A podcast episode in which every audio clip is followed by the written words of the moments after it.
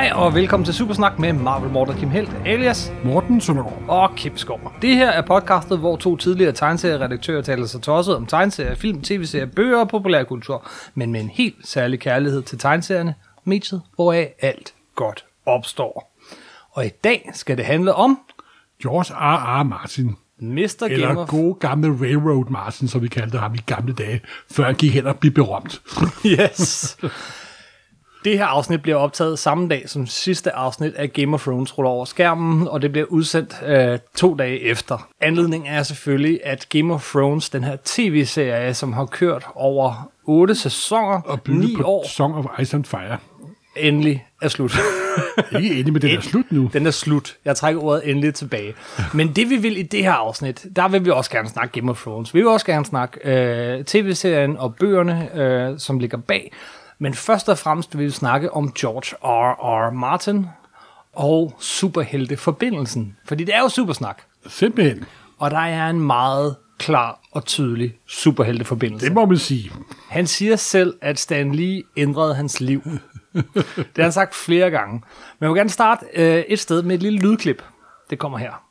Sometimes I think the Avengers are the ones who are responsible for me killing all these people. Because I I mentioned I'd had letters in the Avengers way back when, and one of the one of my first letters was in response to the issue that introduced Wonder Man. And you know, Wonder Man comes in and he joins the Avengers, and he's secretly a, a double agent. That's right. But then when it comes to the crunch, he discovers his inner goodness, and he can't kill the Avengers like he's supposed to, and he dies heroically in the same issue that introduced him. So I read that at a very formative age, and you could see it.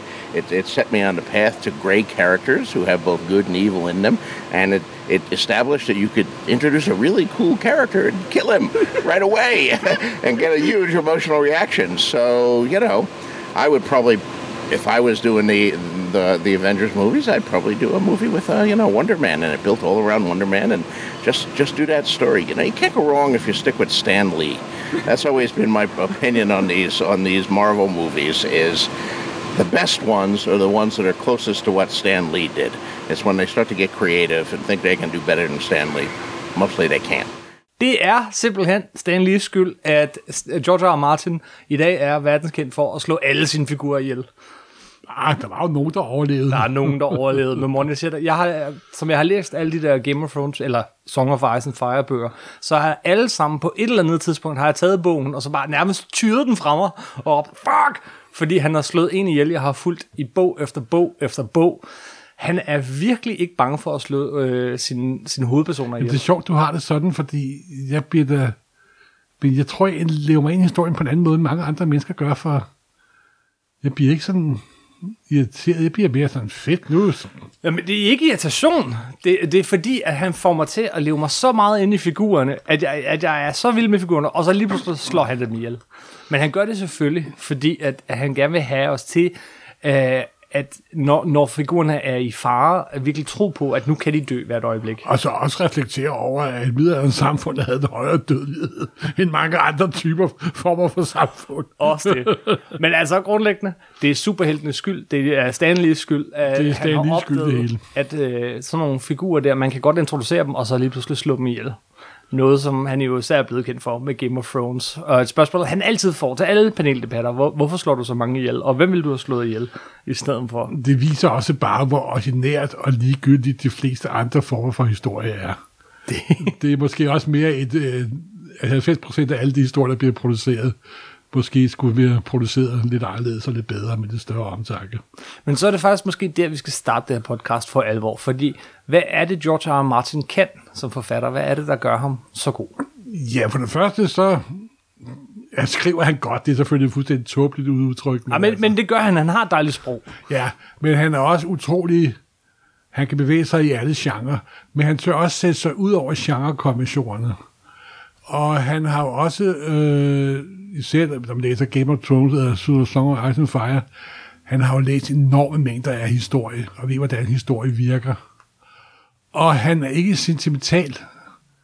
Det er jo det, han ikke er. Altså, han er jo bygger de her fantastiske figurer op, og så Også fordi de er så godt beskrevet, og de er så, du lever dig ind i dem. Derfor er smerten også langt, langt større, når der så sker noget med dem. Jo, mm-hmm. Hvis det var overfladisk beskrevet, og det var ligegyldige papfigurer, så var du ligeglad om de fik en drage i hovedet, eller fik en sten i hovedet, eller blev stukket ned bagfra, og så videre, så videre. Men det er fordi, du lever dig ind i dem, og især fordi han kører de der point of view karakterer som han gør i bøgerne. Nu, nu snakker du Game of, øh, hvad hedder det, Bøgerne. Ice, and Fire bøgerne, men, men altså, jeg mener mere sådan overordnet generelt, fordi vi kommer til at snakke om en masse af hans bøger her i det her podcast. Jo, men jeg ved da ikke om, jeg, du har jeg, altså, jeg, den første roman, jeg læste af ham, det var uh, End of the, hvad hedder, uh, Dying of the Light. Og der synes jeg da ikke, at han var specielt kendt for det. Mm. Jeg tror bare mere, at han er mere konsekvent end så mange andre øh, forfattere, og ikke nær så, så, så sentimental. Meget realistisk. Selvom Nå, han det beskæftiger ikke, sig med... Realistisk er jo et dumt ord at bruge i forbindelse med fantasy og science fiction, altså. Det, det, Hvad skal vi så kalde det? Konsekvensbetonet. Jamen, han er god til at opbygge en verden, og så overholde de indre logiske regler, som man sætter for den verden. Ikke? Aha. Han accepterer, hvordan verden fungerer. Når han laver Wildcards-historier, hvor han er The Great and Powerful Turtle, så fungerer reglerne og logikken inden for den verdens regler.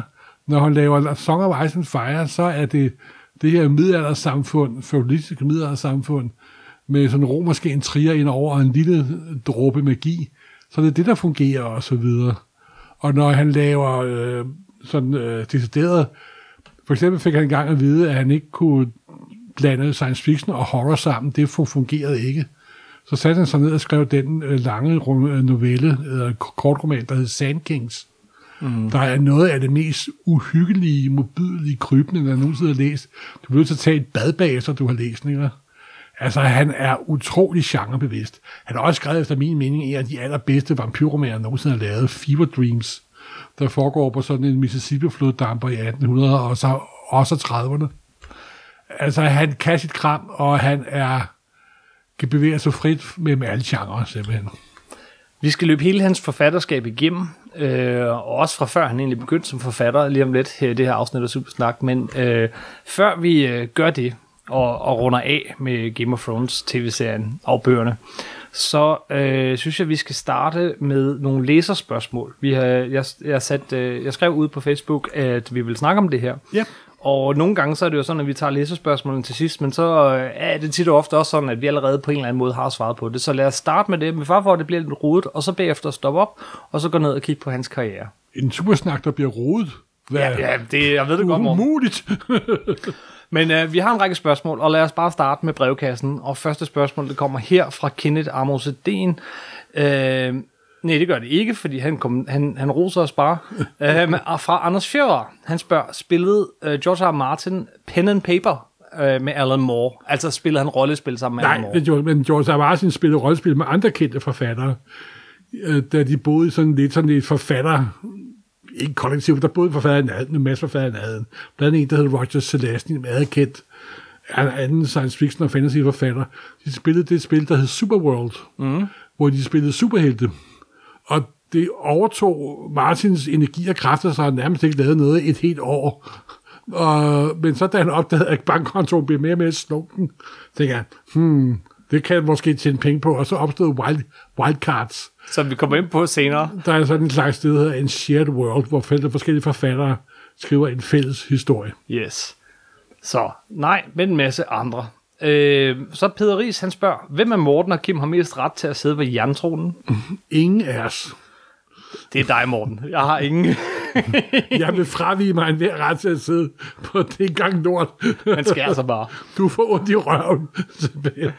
Uh, Mike uh, uh, Killerich spørger, hvilken Stark over Winterfell, nu hvor Tony ikke har uh, mandlige arvinger? Tony? Jeg tror, han blander øh, Marvel-universet sammen med George R. R. Martin-universet. Det tror jeg også. øh, og øh, svaret er selvfølgelig her, Sansa, og hvad hun må få af børn? Nå, Sanna, Sanna Bo øh, Klavmark spørger, er vild med konceptet Wildcards, men har aldrig fået læst nogen. Ser meget frem til afsnittet. Måske jeg kan få lidt blod på tanden igen.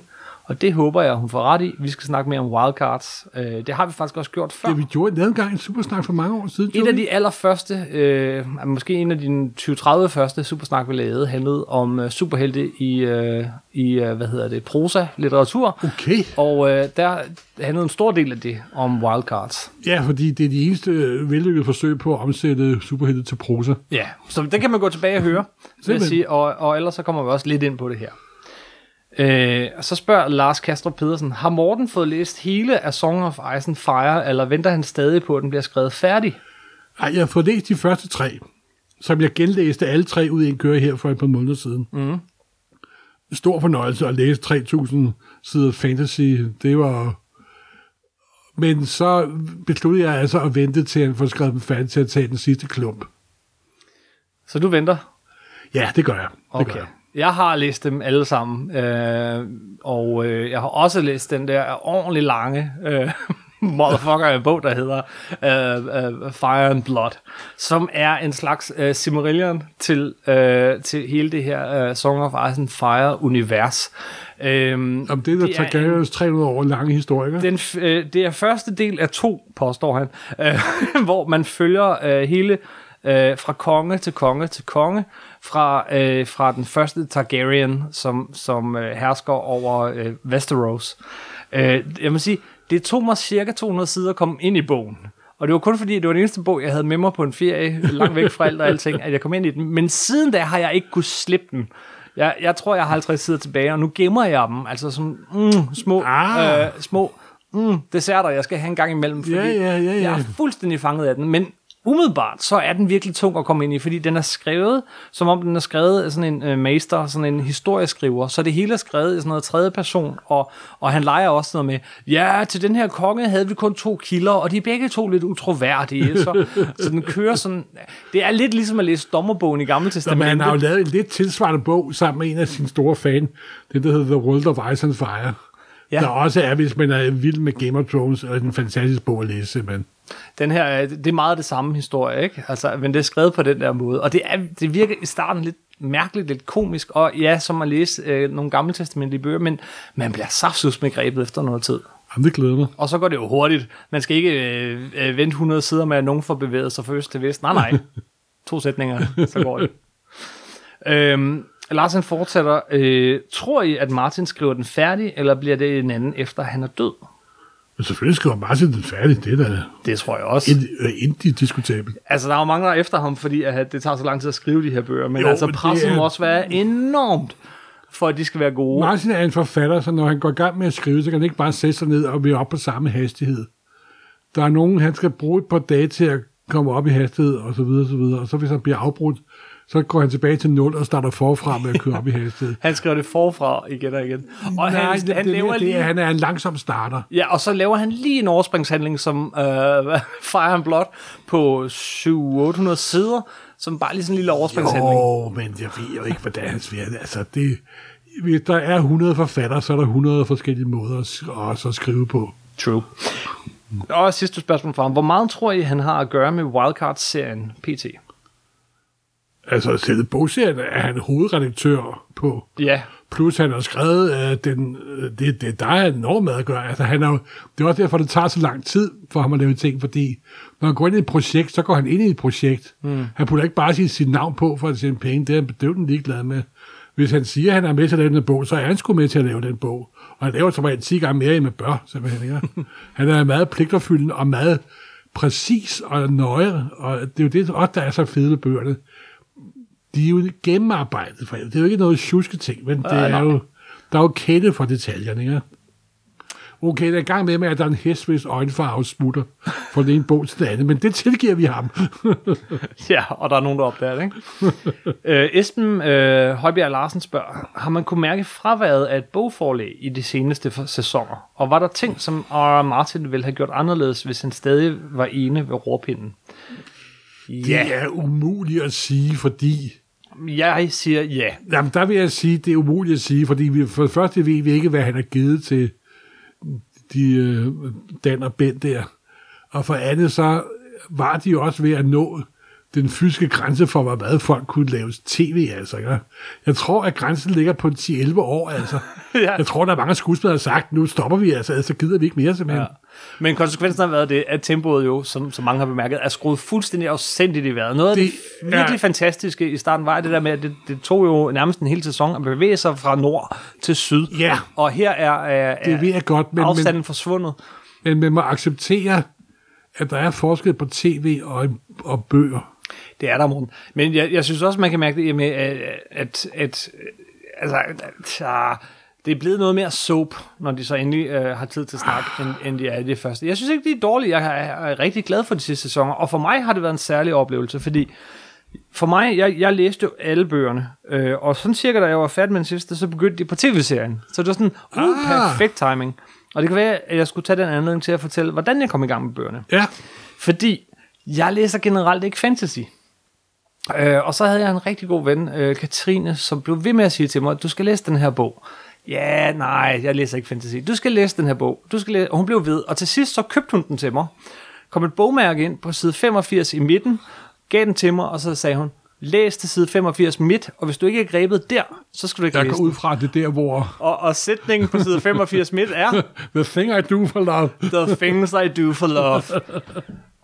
Fuck! og så læste jeg den. Og så er han jo så snigeren med de bøger, fordi der er jo, bortset fra en lille prolog, så er der nærmest ingen fantasy i den bog, før du når om på aller sidste kapitel, hvor de her drageæg lige pludselig øh, knuses, og dragerne kommer ud, og man er sådan helt, what the f- what? og stille og roligt, så får han sådan det her fantasy ind. Dragerne vokser, og øh, øh, de, de døde fra nord kommer tættere på. Man kan jo nærmest fantasy fylder at det er mere drager, mere. der fylder verden med magi, jo ikke? Det er blevet argumenteret, men, men, men, men han, sådan en som mig, der ikke har lyst til at læse fantasy normalt, det, det bliver ligesom sådan snedet ind og vokser, og i dag, i dag, Øh, der var en tophistorie på DR nyhedsappen, var at sidste afsnit af Game of Thrones kommer. Det var ikke sket, hvis det var startet med drager og dødninger og alt muligt. Det Nej, men jeg tror også, grunden til, at du kan lide det, er, at jeg har, jeg læser også meget mere science fiction, end jeg læser fantasy, men jeg har også bemærket, at når en science fiction forfatter, hvad George Martin var, før han startede på Song of Ice and Fire, går i gang med at skrive fantasy, så er det så om, at grundpillerne til universet er lidt mere solidt funderet. Mm-hmm. At de bevarer den indre logik, og Martin er godt klar over, at hvis der er mere end 20 drager, så vil det ødelægge økologien på den her verden, og han sørger for, at der er tilstrækkeligt mange bønder til at underbygge herremændene, og der, der er en vis indre logik. De er vant til at bygge verdener, science fiction folk. De er vant til at lave ting, der hænger sammen, og det mærkes altså også, når Martin øh, skriver, fordi det er en solidt opbygget, funderet verden, simpelthen. Inden vi hopper til hans forfatterskab, og går tilbage til begyndelsen, så er der lige et sidste øh, et, øh, tredelt spørgsmål, men det har intet at gøre med øh, George R. Martin. Nu tager vi det alligevel, bare for at være søde og rare, men vi tager det hurtigt. Yep. Marius øh, Potterhead står der her, jeg ved ikke, om det er rigtigt, øh, skriver, øh, at han kan godt lide vores podcast og så videre, så spørger han øh, til dig, Hvorfor kom, det her det er virkelig øh, et sidespor, men nu tager vi den lige med. Hvorfor kom der kun én junior-heltene? Øh, fordi de solgte af helvede til. Hvad synes du om Carnage? Åh, oh, i meget små mængder kan det godt være meget underholdende. Nej. det er nok svært figur. 3. Hvorfor stoppede Marvel-klubben? Og det var jo fordi, at der ikke var råd til det, og så videre. Så videre. Nej, nej, nej. Altså, hvorfor stoppede man Marvel-klub nummereringen og så videre? Jamen, det var fordi, at vi besluttede, at nu skulle abo-afdelingen ophøre, og så stopper vi også med de der abo-hæfter. Hmm. Og så vil jeg dog lige sige, jeg tror også, at jeg tror, jeg oversatte et abo-hæfte nummer 18, som der faktisk aldrig udkom. Så hvis folk går og leder efter abo-hæfte nummer 18, så er det aldrig udkommet. ja. Eller Marble Klub hæfte nummer ja. 18. Det var vist det, der var Spider-Man, Amazing Spider-Man nummer 16, så vidt jeg husker. Ja. Det har jeg lige fået et brev om for, for, en, øh, for, for en læser nemlig. Ja, det spørgsmål har jeg også fået et par gange. Men nu er den altså afklaret. Alright, skal vi, øh, skal vi gå tilbage til, øh, til begyndelsen? Ja, og begyndelsen er 1948, hvor George R. Martin bliver født, vokser op i New Jersey, i sådan det, man kan kalde sådan et arbejderhjem. De havde før haft en mere kloværdig fortid i familie, men nu var de hårde tider, og hvor flyttet det hedder The, The Project. Mm-hmm. Det vil sige, det er øh, kommunefinansierede øh, lejligheder. Og der vokser Martin op, og han bliver en ivrig læser. Og hans verden er meget defineret af de 3-4-5 gader, han bevæger sig rundt i. Og så New Yorks havn overfor og så videre. Hvad der er beskrevet mange gange i, i, i interviews.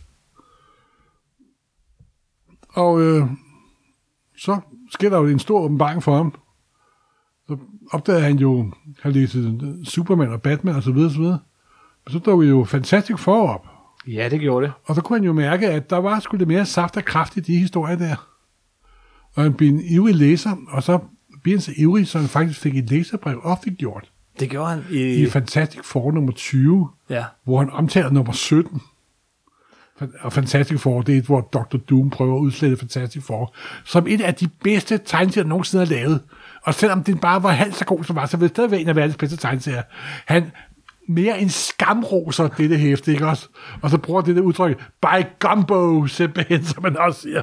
Ja. Han, har, han har beskrevet det meget sjovt nu i, til, til jura. Det har han, og jeg ja. Men det sjove var ved, at dengang, når man fik offentliggjort et brev i, i, i den brevkasse, så skrev de også adressen. Og så kunne andre fans skrive til dig og sige, gud, jeg ser, at du også er interesseret i tegneserier.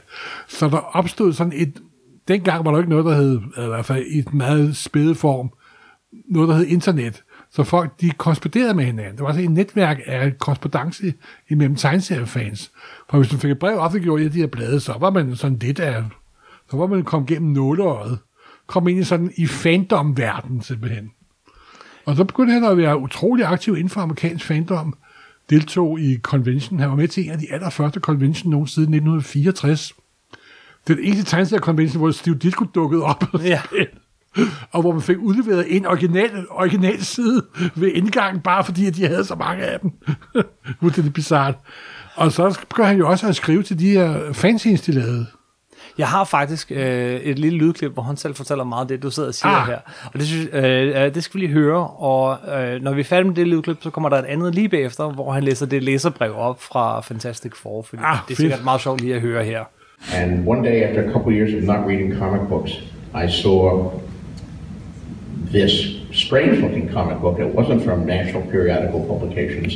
And it had these four four guys on it, Fantastic Four. Said World's Greatest Comic Magazine, which seemed like a, quite a boast for, for that comic magazine that I'd never heard of. And it didn't include either Superman or Batman or any of the big names. But you know, there was a guy on fire on the cover, and there was a like a monster, and then one of the team was a monster. Nobody ever had a monster as part of the team. If you were ugly, you were a bad guy. That was the rules of DC. You couldn't be an ugly good guy. I mean, it was just breaking all the rules. But I, it was Fantastic for number four, and I bought it, and it was amazing. And then it got me, it sucked me right into comics. So I was right there at the beginning of uh, um, what would later be called the Marvel Age. Uh, so I was able to get the first issue of Avengers and X-Men and Amazing Fantasy 15 and the introduction of Spider-Man, and all written by this guy Stan Lee. And uh, it, it, you know, not only did it get me back into comics, but it really changed my life because one of the things I started doing was writing letters to the editors of these magazines, and uh, they published. Stan published one of my letters in Fantastic Four number 20. Um, I wonder why he published it. It said, hmm, Shakespeare move over, Stan Lee has arrived. Maybe that was the reason. and I compared, uh, I compared Stan favorably to Shakespeare. Uh, so it was a somewhat immoderate uh, letter. In those days, when they printed your, your letter of comment in a, in a comic book, they printed your full address. And I started getting comic fanzines and letters from other comic fans. Um, and a few of them also published amateur stories, amateur superhero stories. And I read those and I said the, the words that I think all writers eventually at some point in their life need to say, which is where you read something that's not great and you say, hey, I could do better than that. so I started writing amateur superhero stories and sending them to the fanzines, and they started publishing them, and uh, and people liked them, and that encouraged me to do more, and uh, and suddenly I was a writer. Dear Stan and Jack, FF number 17 was greater than great. It will live forever as one of the greatest FF comics ever printed, ergo, as one of the greatest of all comics. In what other comic mag could you see things like a hero falling down a manhole and a president of the USA leaving a conference that may determine the fate of the world to put his daughter to bed? That was JFK, by the way. Then there's your cover boast, the world's greatest comic magazine. And by gumbo, you achieved it. If you were only half as good as you are now, you'd still be the world's best mag. Signed George R. Martin, and I only had one R then. And Stan responded, We might as well quit while we're ahead. Thanks for your kind words, George. And changed my life, really. Det var jo sådan set starten på hans skrivekarriere. Så voksede han jo op og begyndte at læse mere, og begyndte også at læse rigtig science fiction, og han, kan man sådan mærke, at hans interesse for tegneserier glider lidt i, i baggrunden. Ja, men han startede med at skrive superhelte. Simpelthen. Fanzines. Og så i 1970, så øh, var han jo blevet, øh, ja, han var blevet 22 år gammel, jo ikke? Så øh, får han færdiggjort en uddannelse som journalist, men samtidig han også begyndt at få offentliggjort historier i diverse uh, science fiction Det går ret hurtigt op for ham, at Deadlines og George R. R. Martin, det er ikke det bedste mix. Så han ved godt, det har han selv sagt, det nu, at han skulle, han, han skulle nok ikke være journalist. Men det er rigtigt, han får solgt øh, en historie, der hedder The Hero til Galaxy Magazine ja. allerede i 1971. Vi skal lige sige, at på det tidspunkt, der var der mange magasiner, der kom i 4-5 magasiner, Analog, Magazine of Fantasy Science Fiction, Galaxy og Fantastic, ja. hvor der folk kunne skrive ind og, øh, og skrive noveller til, og folk kunne faktisk leve af at skrive noveller, mm-hmm. de her magasiner. Der var sådan en rimelig øh, aktiv science fiction magasinbaggrund, som slet ikke findes i dag. Og det var der, hvor han startede sin karriere. Og det var der typisk, at man starter sin karriere med at skrive nogle noveller, skrive nogle flere noveller, og på et tidspunkt så får man solgt sin første roman. Men han, han solgte uh, The Hero, uh, en, en lille kort historie til Galaxy Magazine, og så uh, Override og The Second Kind of Loneliness til Analog uh, året efter. Jeg ved ikke, om det er nogen historie, du vil Nej, øh, det, jo, jeg har læst, men det er godt nok mange år siden. Men til gengæld så kom der så i 74 hans første novella, som fik Hugo-prisen for bedste noveller. Den kom i uh, 74-75 ja. og hed A Song for Lear. Ja, og det hedder også hans første øh, novellesamling, nemlig. Mm. Og det er? Øh, jeg har læst den, og jeg har glemt alt om den, simpelthen. øh, så fik han jo også efterhånden udgivet sin første, øh, første roman, som der hedder Dying of the Light. Og der, det er sådan en... Øh, ja, okay, men øh, okay. Øh, du har afbrudt med øh, Songforlærer handler om to telepater. Ah, som, nå ja, ja, ja. på, på en alien planet. Men ja, den anden er meget vigtigere. Lad os snakke om den. Jo, men så fik han sin første roman udgivet, uh, Dying of the Light. Mm. Og så var han jo sådan set en etableret forfatter, og den udkom i 76, da han fik den skrevet i 76. Men i 77 skete der noget meget, meget vigtigt for science fiction-branchen. Det gjorde der. Der kom en film, der hed Star Wars. Ja. Og lige pludselig skulle Gud og hver mand udgive science fiction bøger. Så han fik solgt den der øh, sådan ja, forholdsvis ukendt forfatter, Dying of Light, der sådan er, åh, jeg dag betragter som sådan lidt poetisk space opera, kan man sige. Sådan, ja.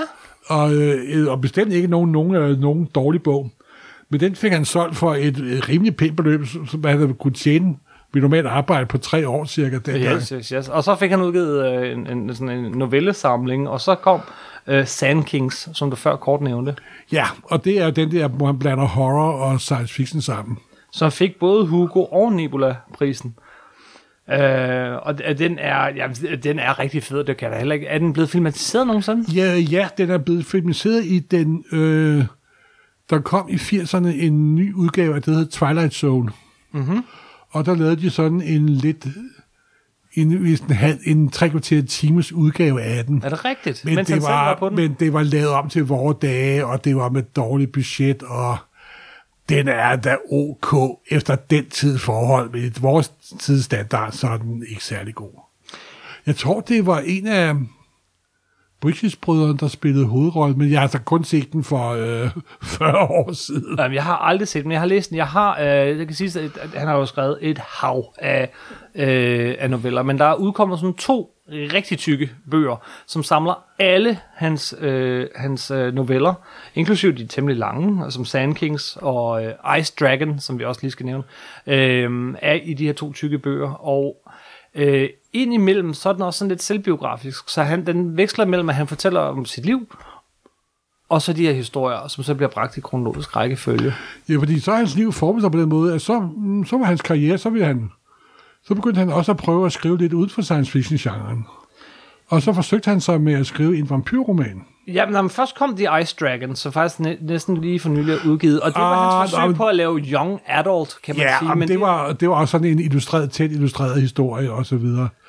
Og det var jeg kan ikke godt en, lide den. jo, jo, jo, det er da ok, men det var ikke en, der satte verden i brand. Nej, det var det ikke. Men så fik han en rimelig succes med den øh, vampyrroman, der hed Fever Dreams. Nemlig. Og hvad er det, der gør den så god og særlig? For det første er det Martin, der har skrevet den. Og for det andet, så er det... Det er godt nok en vampyrroman. Mm. Og, men vampyrerne i den har en videnskabelig for, forklaring. Det er sådan ja, en parallel evolutionær race og så videre, og så videre. Den foregår i et virkelig godt miljø.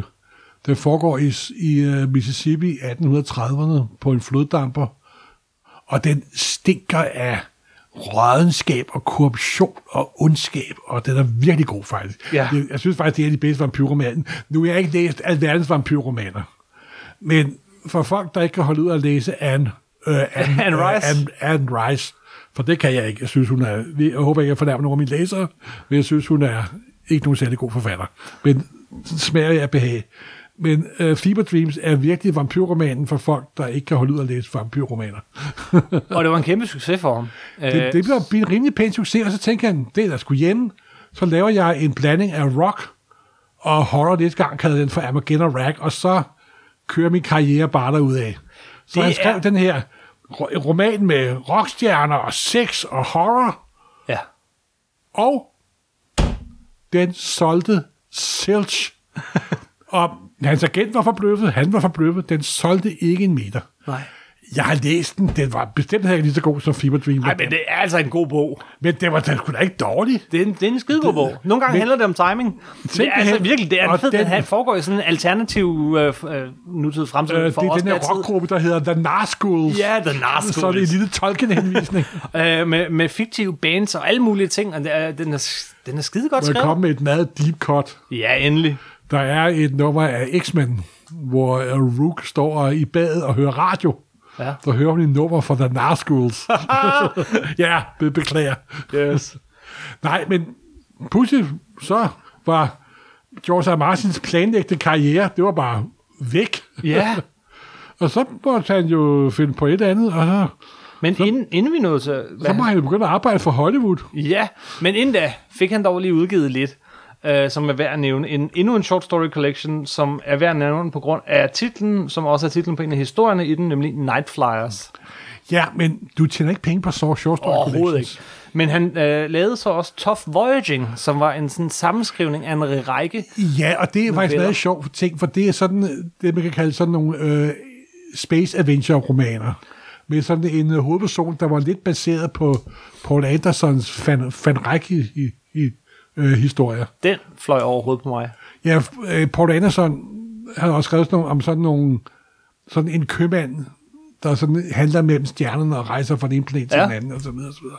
Figuren er for øvrigt løsligt baseret på, på, på Christian den 4. Okay. Tough Voyaging er en, en rigtig fin bog, synes jeg. Altså, det er sådan øh, underholdende. Nærmest det tætteste, ja. den kommer på popcorn.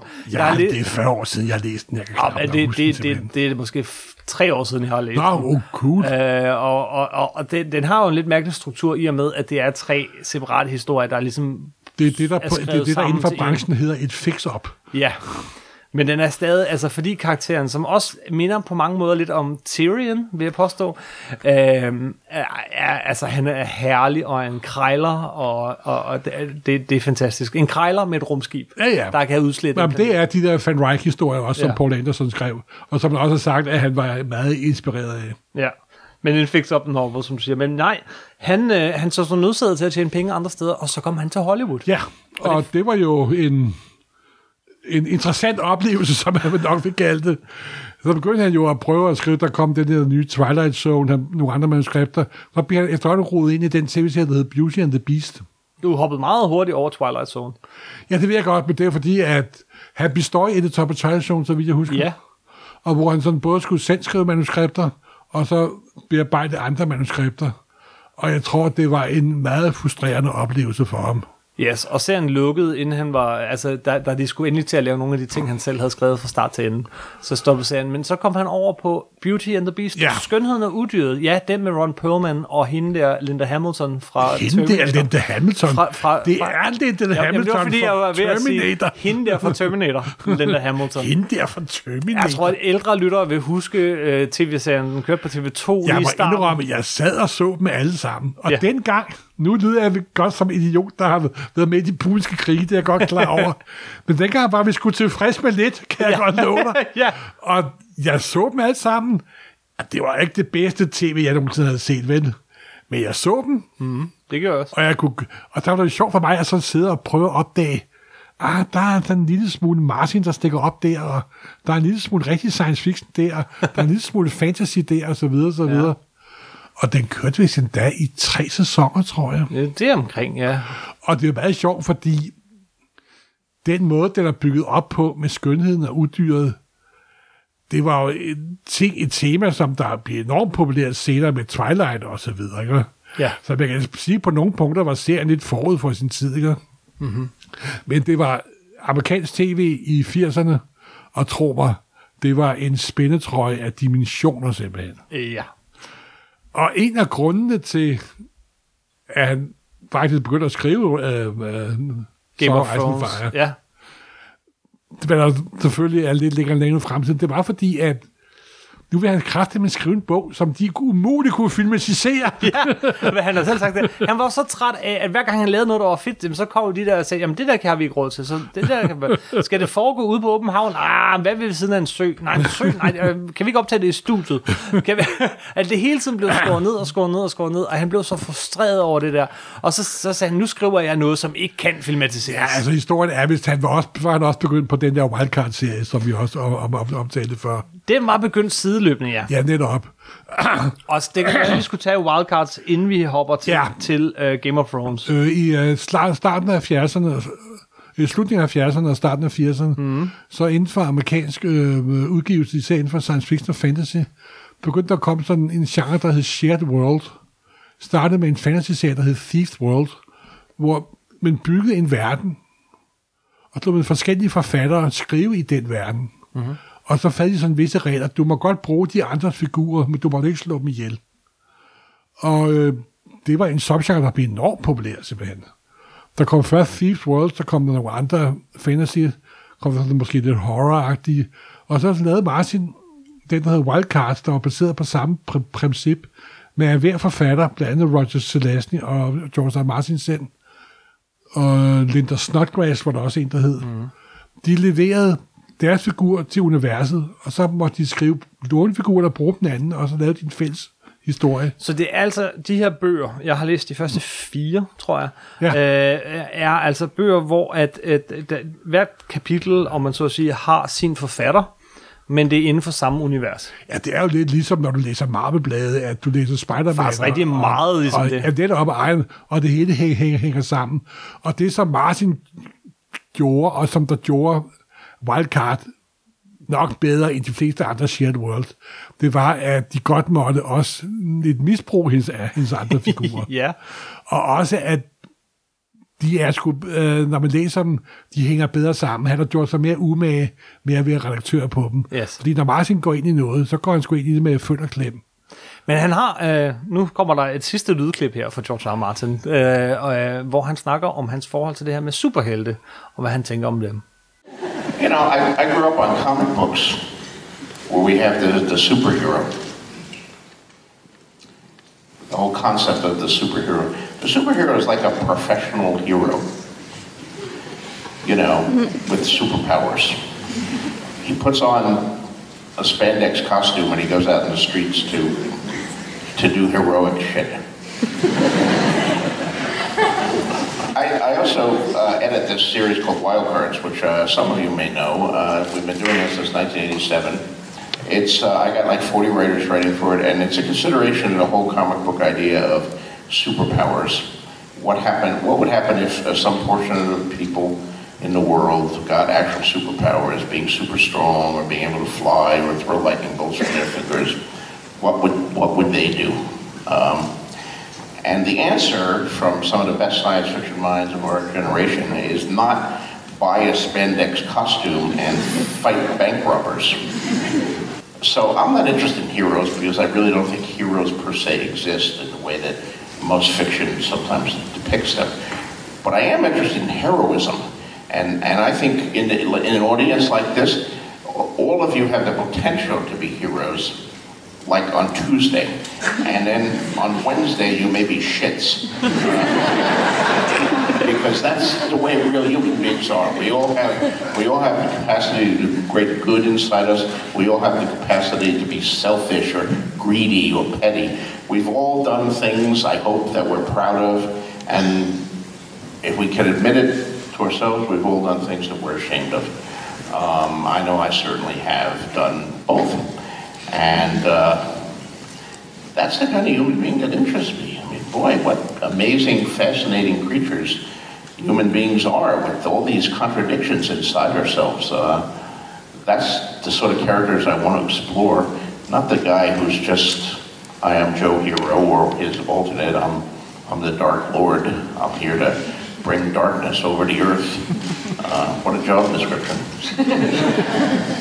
Sande superhelte findes ikke. Altså, George R. Martin, han savner en grad af realisme. Øh, det, det, har, det, har, det har genren jo leveret siden, må man da sige. jo, det, det synes jeg også, men nu snakker vi begyndelsen af 80'erne her på det her tidspunkt. Ja, ikke? det er sjovt, du siger begyndelsen af 80'erne, for det var der, hvor det startede med, øh, med, med sådan Miracle Man og Watchmen og hvad de, og hvad de hedder, alle de ting, hvor de prøvede at lave superhelte i den virkelige yes. verden. Og han kom, og det er jo nærmest samtidig at med Watchmen, at den her serie kommer, ikke? Det kom, der er et eller andet i tidsånden på det her tidspunkt. op, at det var tid til at bygge, til at bygge dampmaskiner, simpelthen. At nu vil vi, ja, nu vil vi gerne have, øh, se hvor mange lytter, der fanger den reference. ja, undskyld.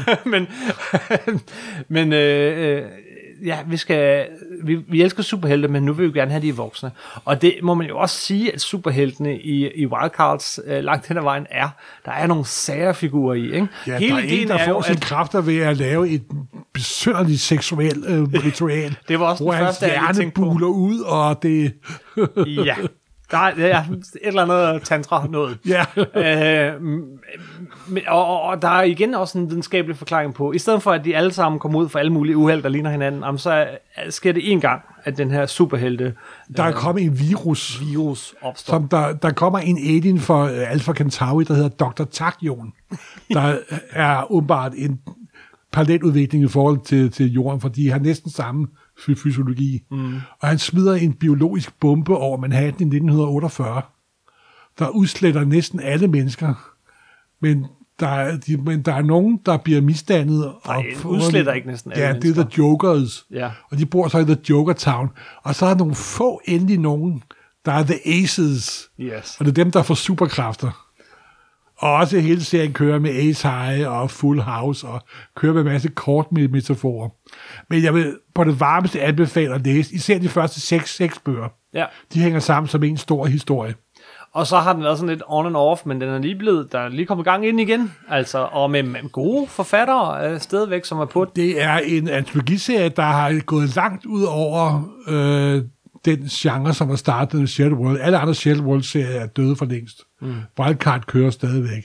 Og det er jo ikke... også noget om, hvilken kvalitet den har. Yes, og det er jo ikke kun George R. Martin, der redigerer dem. Han gør det sammen med uh, Gardner Dossier. Er det ikke rigtigt? Han er død for, noget, her for et års tid siden. Så... Gjorde det så. Ja, ja er også. ja, så... Også en, der hed Lisa Turtle. Og Lisa Turtle, ja. Som var hans øh, første måske ikke kone, men nogle år. De har også skrevet roman sammen, mm. som der hedder Windhaven. Ja. Og hun er følt også en ganske, ganske udmærket for forfatter. Simpelthen. Men Dossier er jo ikke en hvilken som helst redaktør. Han er en af de bedste redaktører inden for science fiction. Han har lavet sådan en årets bedste. Ja, The, the year, uh, year of Science Fiction eller sådan noget. Som jeg har mange, mange flere meter af, simpelthen. Ja, det har du. Jeg kan se den herfra, hvor jeg sidder. Alright. Men, så det var den, og ellers gå tilbage til det gamle podcast, hvis I vil høre mere om, ja. om, øh, om den serie. Men summa summarum er, at Martin var blevet røvtræt af Hollywood, og han satte sig ned og begyndte at skrive en science fiction øh, roman, mm-hmm. der hed Avalon. Avalon? Ja, og så der var kommet et par, kigler, par, par kapitler ind i, i Avalon, og pludselig, out of the blue, får han en scene med, at sommersneen faldt, og der var nogen, der fandt et kul ulveunger. Mm. Og tænkte, hvor fanden kommer det fra, tænkte han. Det, var, det er nok en novelle. Det må jeg hellere lige skrive, skrive, skrive, skrive færdigt. Ja. Og han skriver på den endnu. for det var starten til Game of Thrones. Yes. Og det er meget sjovt, for det er ikke en fancy verden, så i hvert fald ifølge Martin. Der er planlagt fra starten af. Nej, it Det grew, der in vokset, talent. det der ja. indenfra for et eller andet ind, ind i ham. Og jeg tror, det der gør, at serien har en kvalitet, som i forhold til mange andre fantasy-serier virker mere dybfølt, mere gennemtænkt og mere ægte, simpelthen. Mm. Og så skrev han jo den første roman, Game of Thrones, og jeg husker, jeg havde sådan en uh, pre-publication kopi af Game of Thrones, der kom, hvor der står meget tydeligt, dette er Game of Thrones. Første del af den to-bind-serie. Tobin-serie. To-bind-serie. Dance of Dragons kommer til næste år og vil afslutte serien. Det står der højt og tydeligt. Og hvad er vi her, 1996? Øh, nej, vi er i starten af 90'erne. Det er 91, den kom. Okay, ja. Men det gik jo så hurtigt op for en, at det passede i hvert fald ikke. Så skrev han videre, så opdagede han, at der var en trilogi. Ja, Det var helt sikkert en trilogi. det var en trilogi. Og så var det færdigt. Færdig arbejde. Så skrev han videre. På et tidspunkt offentliggjorde han så, at han ville skrive to trilogier. Nej, han skrev ja, øh, fem bøger i alt. Nej, nej, nej, en rolig, trilogi, rolig. og så to. Ja. Ja, Jeg, jeg, jeg, har, jeg har jo fulgt med hele tiden, må du regne med. alright, alright. Så offentliggjorde han, at der ville komme to trilogier med fem års mellemrum. Right. Ja, det glæder vi os enormt meget Ja, til. ja, kom med dem. Øh, Ja, øh, de kom så også på mytisk vis, og så videre. Så alle de planer, Martin har haft om at gøre den serie færdig, Ja. er stødt på grund, simpelthen. Og det er jo både en smule skræmmende, og også enormt fascinerende. Altså to af bøgerne fik vi, fordi at han oprindeligt havde planlagt, at der skulle, der skulle sådan springe, øh, jeg kan ikke huske, hvor mange år i tid mellem to af bøgerne, men det fortrød han, og så gik han tilbage, og så skrev han de to fyldbøger, om man så at sige. Øh, og, Jeg tror nok, det var den femårsperiode, som han, som, han, som han det kan om- godt være, om- og så er den bare vokset og vokset.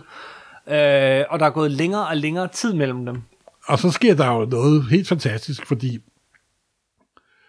så begyndte øh, Peter Jackson jo med, med, med Ringens Herre. Ja, Fantastisk film, en kæmpe succes. Og, og George Martin har altid været en meget stor Tolkien-fan, selvom hans bøger bestemt ikke ligner Tol- Tol- Tolkien. Ej, men der er masser af referencer. Der er masser af referencer, men det er de to meget forskellige typer bøger. Bestemt. Og hvad Martin også er fuldt ud klar over. Men så ville alle i Hollywood jo have en fantasy-serie. ikke? Mhm. Og vi køber dine bøger, og vi laver om til film. Og så sagde Martin et ord, de ikke er så vant til at høre i Hollywood. Nej. Hvad? Hvad? Jamen, du får penge. Nej.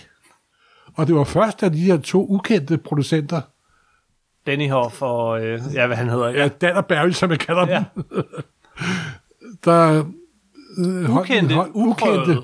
Men de havde en stor fordel. De havde læst bøgerne. Yes. Har Fordi man læser ikke i Hollywood, nemlig. og de blev endda quizzet, af, af, kan jeg huske, af, af ham. Ja, så har der mange, sikkert mange sider har fortalt om den her berømte frokost, der blev til en middag, og hvor han til sidst spurgte om, hvem er Jon Snows rigtige mor og far, ikke? Ja. Og de var i stand til at svare på det. Og så sagde Martin, hey, det er nok to mennesker, der ved, hvordan den historie virker. Mhm. Mm-hmm. I får lov til at lave serien. Og så også fordi, at han vidste, at det, det var til HBO, det var tænkt som en tv-serie. Netop, og han tænkte, netop, der er netop. alt for meget af de her bøger til, at man kan, kan gøre det på tre eller bare en film. Han havde set det med, skal vi sige, Dune for eksempel. Det kan man ikke. oh, Det går galt. Så, øh, så han sagde nej, indtil øh, han mødte det rigtige, og så sagde han ja. Og så gik det jo godt, må man sige. Det må man sige. Selvom der... jeg ved, at nogen, helt- der helt nogen fra siden bliver, bliver, bliver frigivet for den første udgave af første afsnit af første sæson. Måtte det optage helt om. Der tror de noget med, de har skudt 95 procent om. Ja. De er også, jeg tror, at det nærmest også bliver, bliver recastet og så videre. Det er ikke noget, de har fortalt særlig meget om. Nej, men de optog simpelthen hele første afsnit om. Fordi For eksempel at er det for George R. Martin med til den første bryllupsceremoni, men ikke den anden bryllupsceremoni. Okay. Men det lykkedes nu åbenbart, og så ved vi jo alle De, sammen... de, de kom efter det. Det må man sige. Og ja, det er jo den tv-serie, vi alle sammen har fulgt med tilbageløst åndedræt og med stor spænding og med stor fornøjelse i de her, alle de her år. Ni år. Og så er den jo vokset og vokset og vokset. Ligesom bøgerne. Og det var så sjovt i starten, kan jeg huske, da den, da den kom. Og sådan, fantasy-serie. TV, nej, det går aldrig, det kan folk slet ikke acceptere. Jamen, Og så gik det op, og så kom det jo det store øjeblik i første sæson. ja, og første sæson følger bog 1 meget trofast. Ja, den er, den er Det er rimelig helt præcis. utroligt, så trofast den er. Og til alle store overraskelser, så for uh,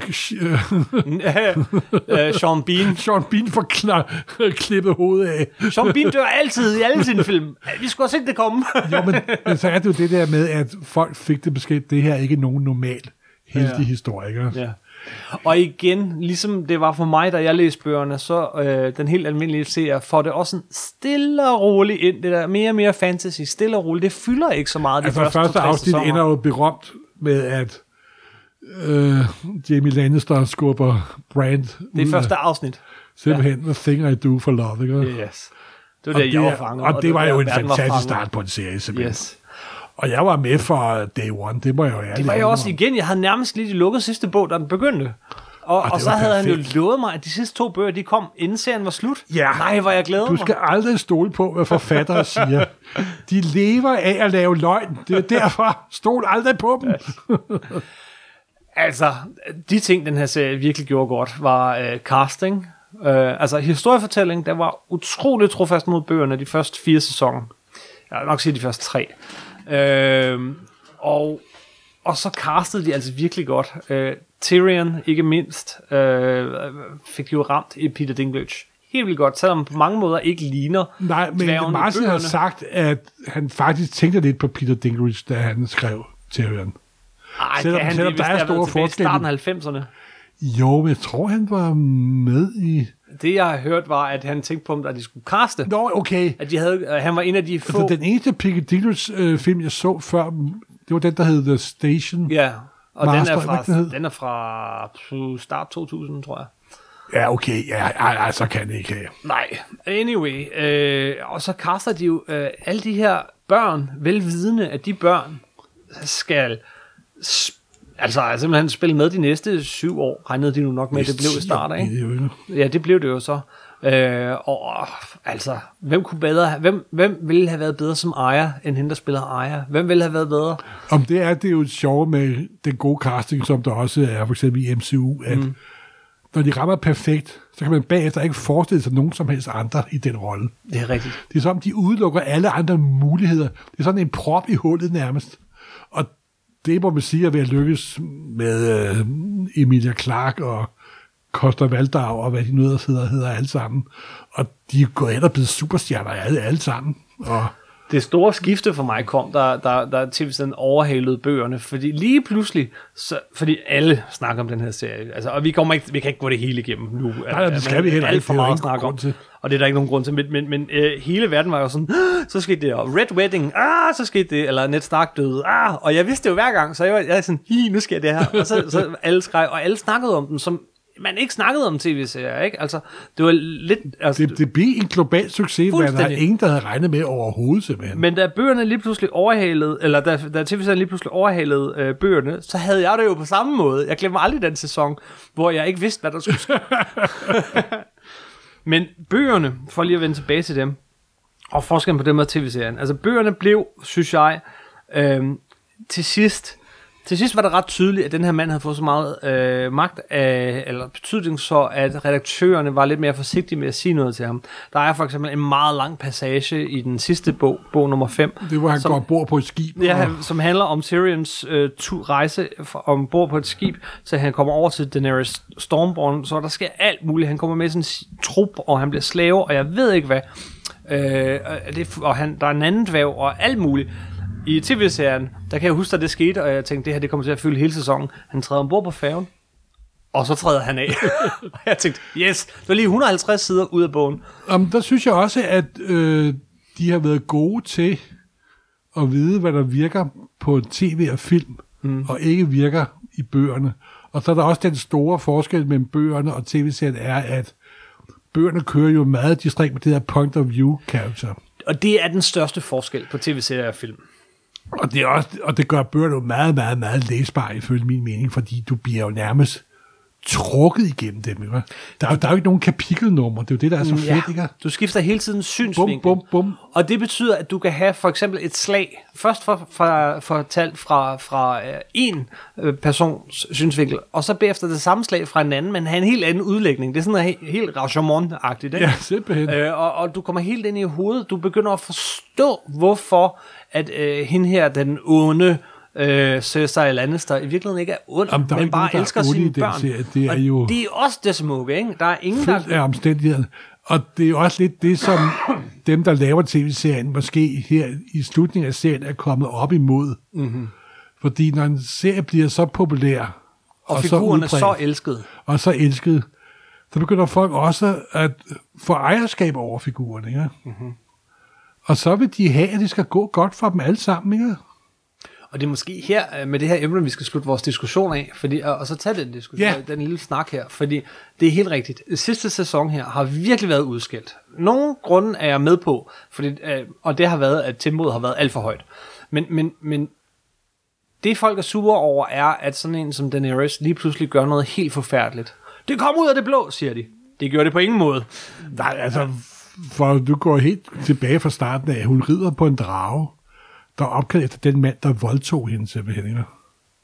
Altså, hun har været igennem en mange, mange, mange, mange ting. Hun har gentagende gange sagt, I will, by blood and fire, I will Ja. get my... Uh, Jeg vil rive alle dem her med, slå dem alle sammen ihjel, men så er hun blevet stanset i øje, ja, sidste øjeblik. der er i slutningen af anden sæson det her drømmesyn, hvor hun ser det ødelagte tronerum, mm. begravet i sne, skråstreg aske simpelthen. Yes. Og hun korsfæster folk, hun myrder løs simpelthen. Ikke? Så at sige, at hun så lige har myrdet nogen, som øh, i jagttageren synes, at de fortjente det. Ikke? Ja. Og det er jo det der det underlige med, at at det orden er, det er enormt synd, at den og den bliver slået ihjel, men at hun korsfæster 200 mennesker, det er helt i orden. Ikke? Og det er sådan underlige psykologiske mekanismer, der kommer i gang oppe hos folk. Og det er meget, meget interessant, det må jeg jo sige. For den her Stormborn bliver jo... Altså, hun var jo en befrier, uh, breaker of chain, simpelthen, ikke? Mm-hmm. Breaking the wheel, som hun snakker enormt ja. meget om, ikke? At hun så var i gang med at bygge et nyt hjul, der knuser alle under sig, ikke? Hun, øh, da hun bliver taget til fange igen af at sætte ind i det her kvindehus, brænder hun hele huset af, Ja. og samtlige, der er i huset, uden de har gjort hende noget. Det, det er nemlig det. De har ikke gjort en skid, de der. det var ikke nogen, der bemærkede overhovedet, simpelthen, ikke? Men så siger man, det kom ud af det blå. Den fandom, som opstår omkring noget som, som det her, den er øh, toksisk, den er giftig, den er, den er ikke... Og altså, det bliver bevirket, at nu takker vi af moderne sociale medier og internetkommunikation, så kan folk reagere meget hurtigt på hvad som helst. Jamen, du Og når samler... folk reagerer hurtigt, så reagerer de sjældent med særlig stor, om, stor omtanke. Mm-hmm. Så er det bare ren følelse. Og så også det med, at de føler, at de har ejerskab over figuren. Ikke? De er, du, du uh, bragte sammenligningen, før vi gik i gang med at optage, uh, med, uh, hvis man kender Misery-bogen af Stephen King, eller filmen, hvor Kathy Bates, hun spiller den her vidunderlige fan. Annie Wings, ikke det, hun hedder? Så vidt jeg jo, øh, øh, jeg kan ikke huske det, men i hvert fald kan jeg huske, hun er øh, forfatteren, som, som hun finder, his number one fan. Det er, altså Stephen King har lavet en fantastisk beskrivelse af, hvad det vil sige at være kløerne på en moderne fan. Ja. Fordi ja. hvis der er noget fans er, de mange nu, det er selvfølgelig en meget grov generalisering, det her, ikke? Aha. Men fans, der bliver en fan af en ting, de bliver også utrolig reaktionære. De hader forandring. Altså, nu, nu, nu, nu snakker vi ikke om alle fans, men altså... Vi snakker om de fans, der skriver under på, at vi skal lave 8. serie om, for eksempel. ja. Og dem har vi jo set en del af. Der har også været en indsamling, altså tro det eller være, for at øh, optage Star Wars, øh, den sidste Star Wars film Jamen om. altså, Og der har, øh, øh, da Captain America sagde Hail Hydra, var der videoer på internettet med folk, der brændte hele deres Captain America-samling. og sådan noget. Det er sådan, tag den nu lige med ro, venner. Jamen, det er også sjovt, fordi noget af det, Martin viser med Game of Thrones-serien, er, at Martin har jo selv været militærnægter. Mm-hmm.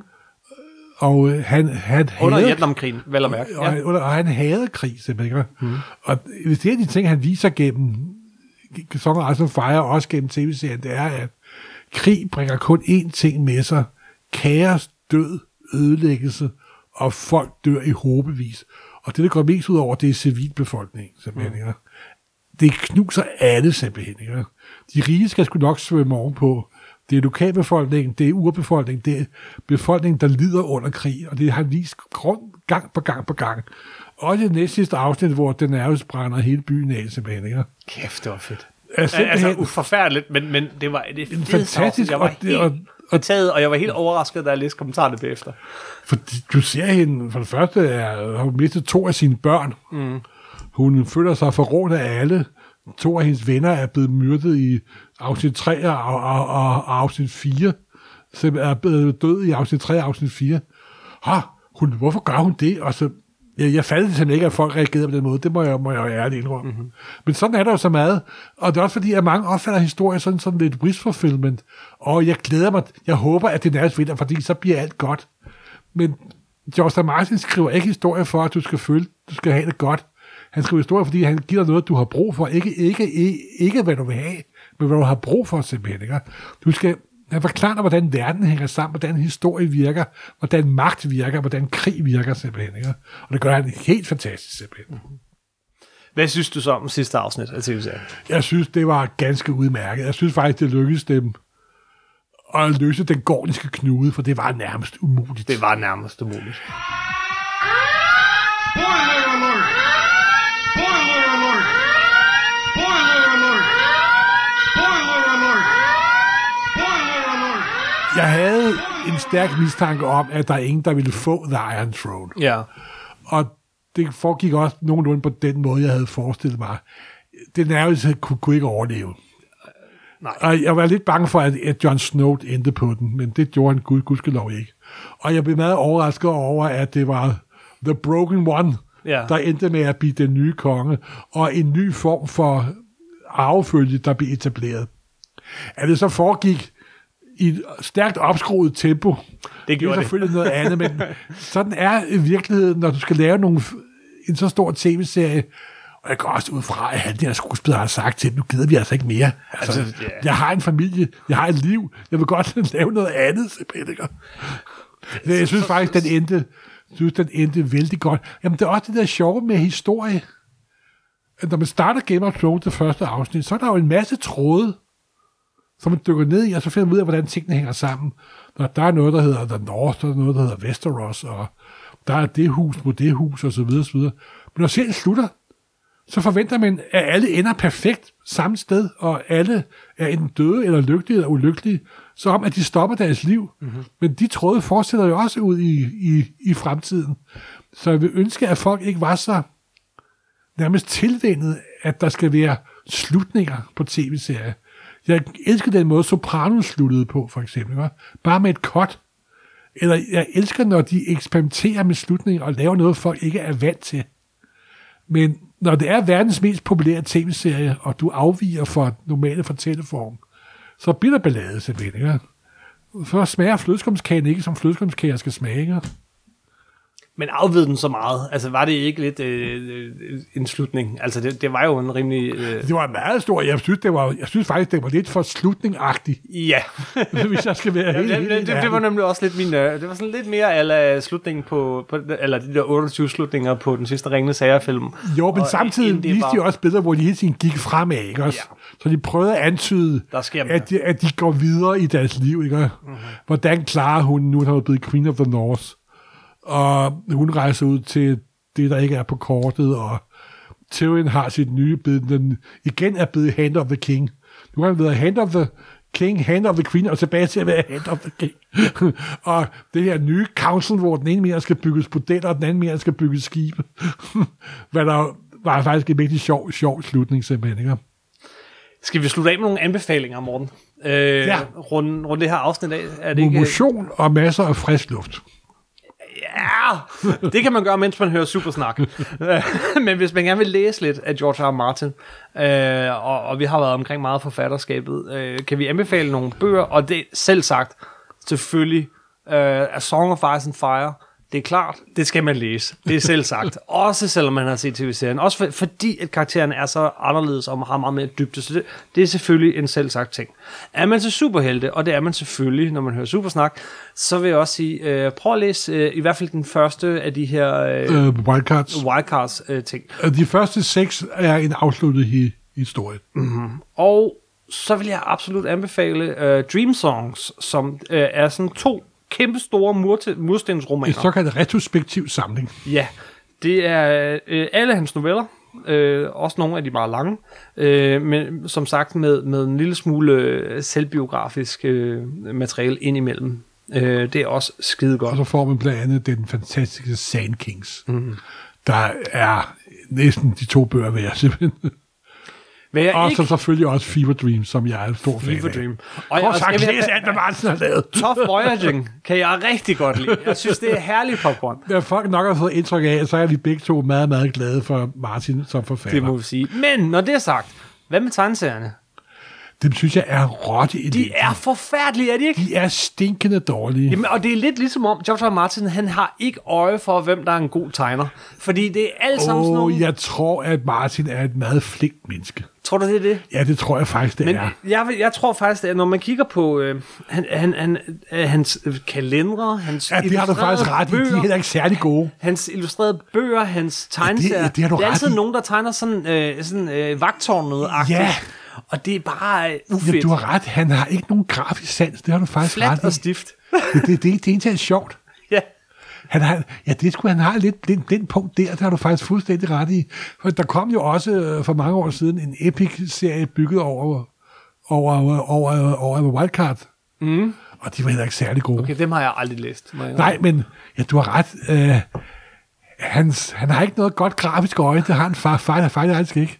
Det er lidt ærgerligt. Og jeg ved heller ikke helt, hvad det er, den her tegneserie-version af Game of uh, Thrones skal gøre, som tv-serien og bøgerne ikke i forvejen gør. Gud fra sælge nogle tegneserier. Det må være det eneste, ikke? Nå.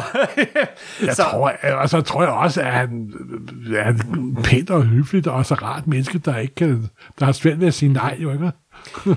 jeg vil gengæld ikke anbefale, at man starter med Blood and Fire, men, uh, Fire and Blood, men, men hold kæft, hvor er den god, hvis man er tørster efter andet og mere, uh, efter man har læst Game Ja. of Thrones. Og så vil jeg øh, også sige, at man skal nok være forberedt, hvis man læser den der A Hedge Knight, som er en samling af, af tre øh, A Night of the Seven Kingdoms, Ja.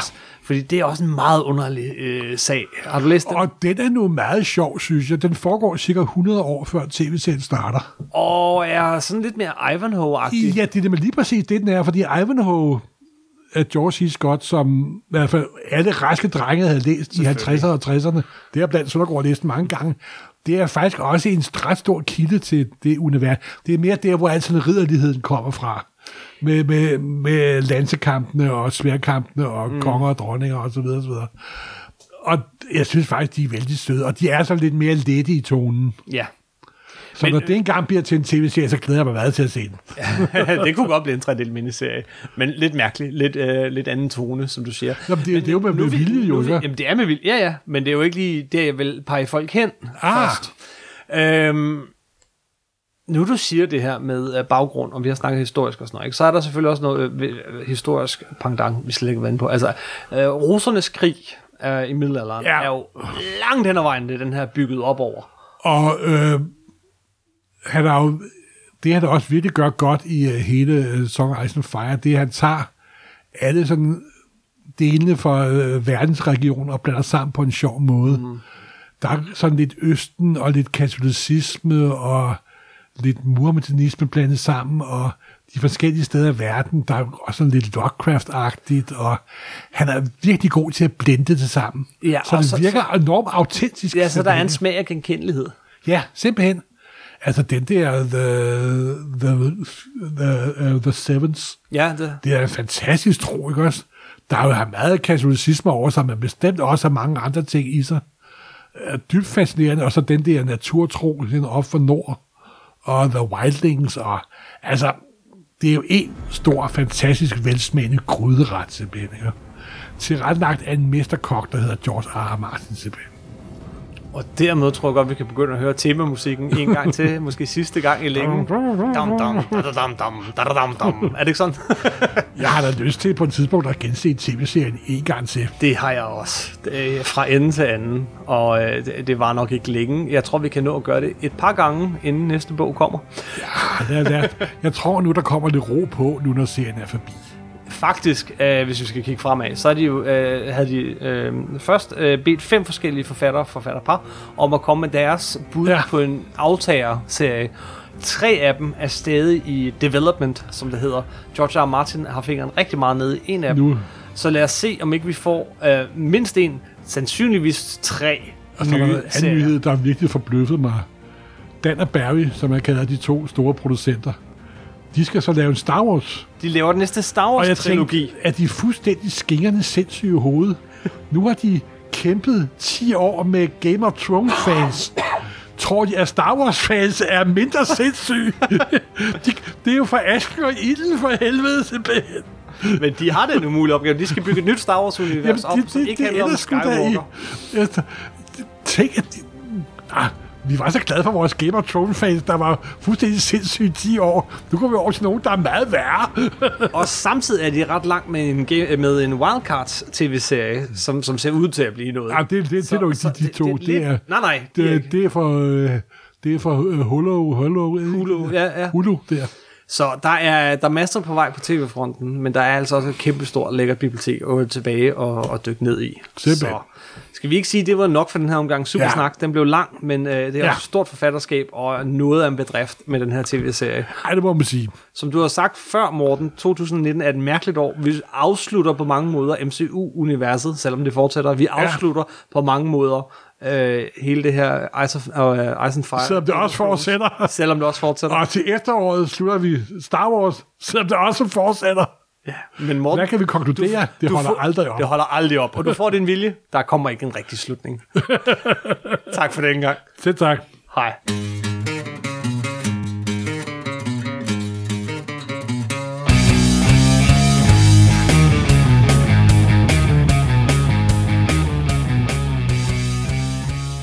Are you completely mad? He saw us. That's all right. It's all right. It's all right. He saw us. I heard you the first time.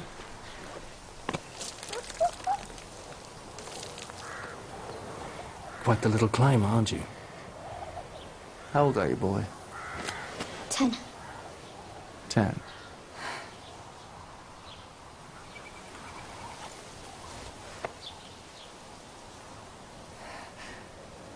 The things I do for love.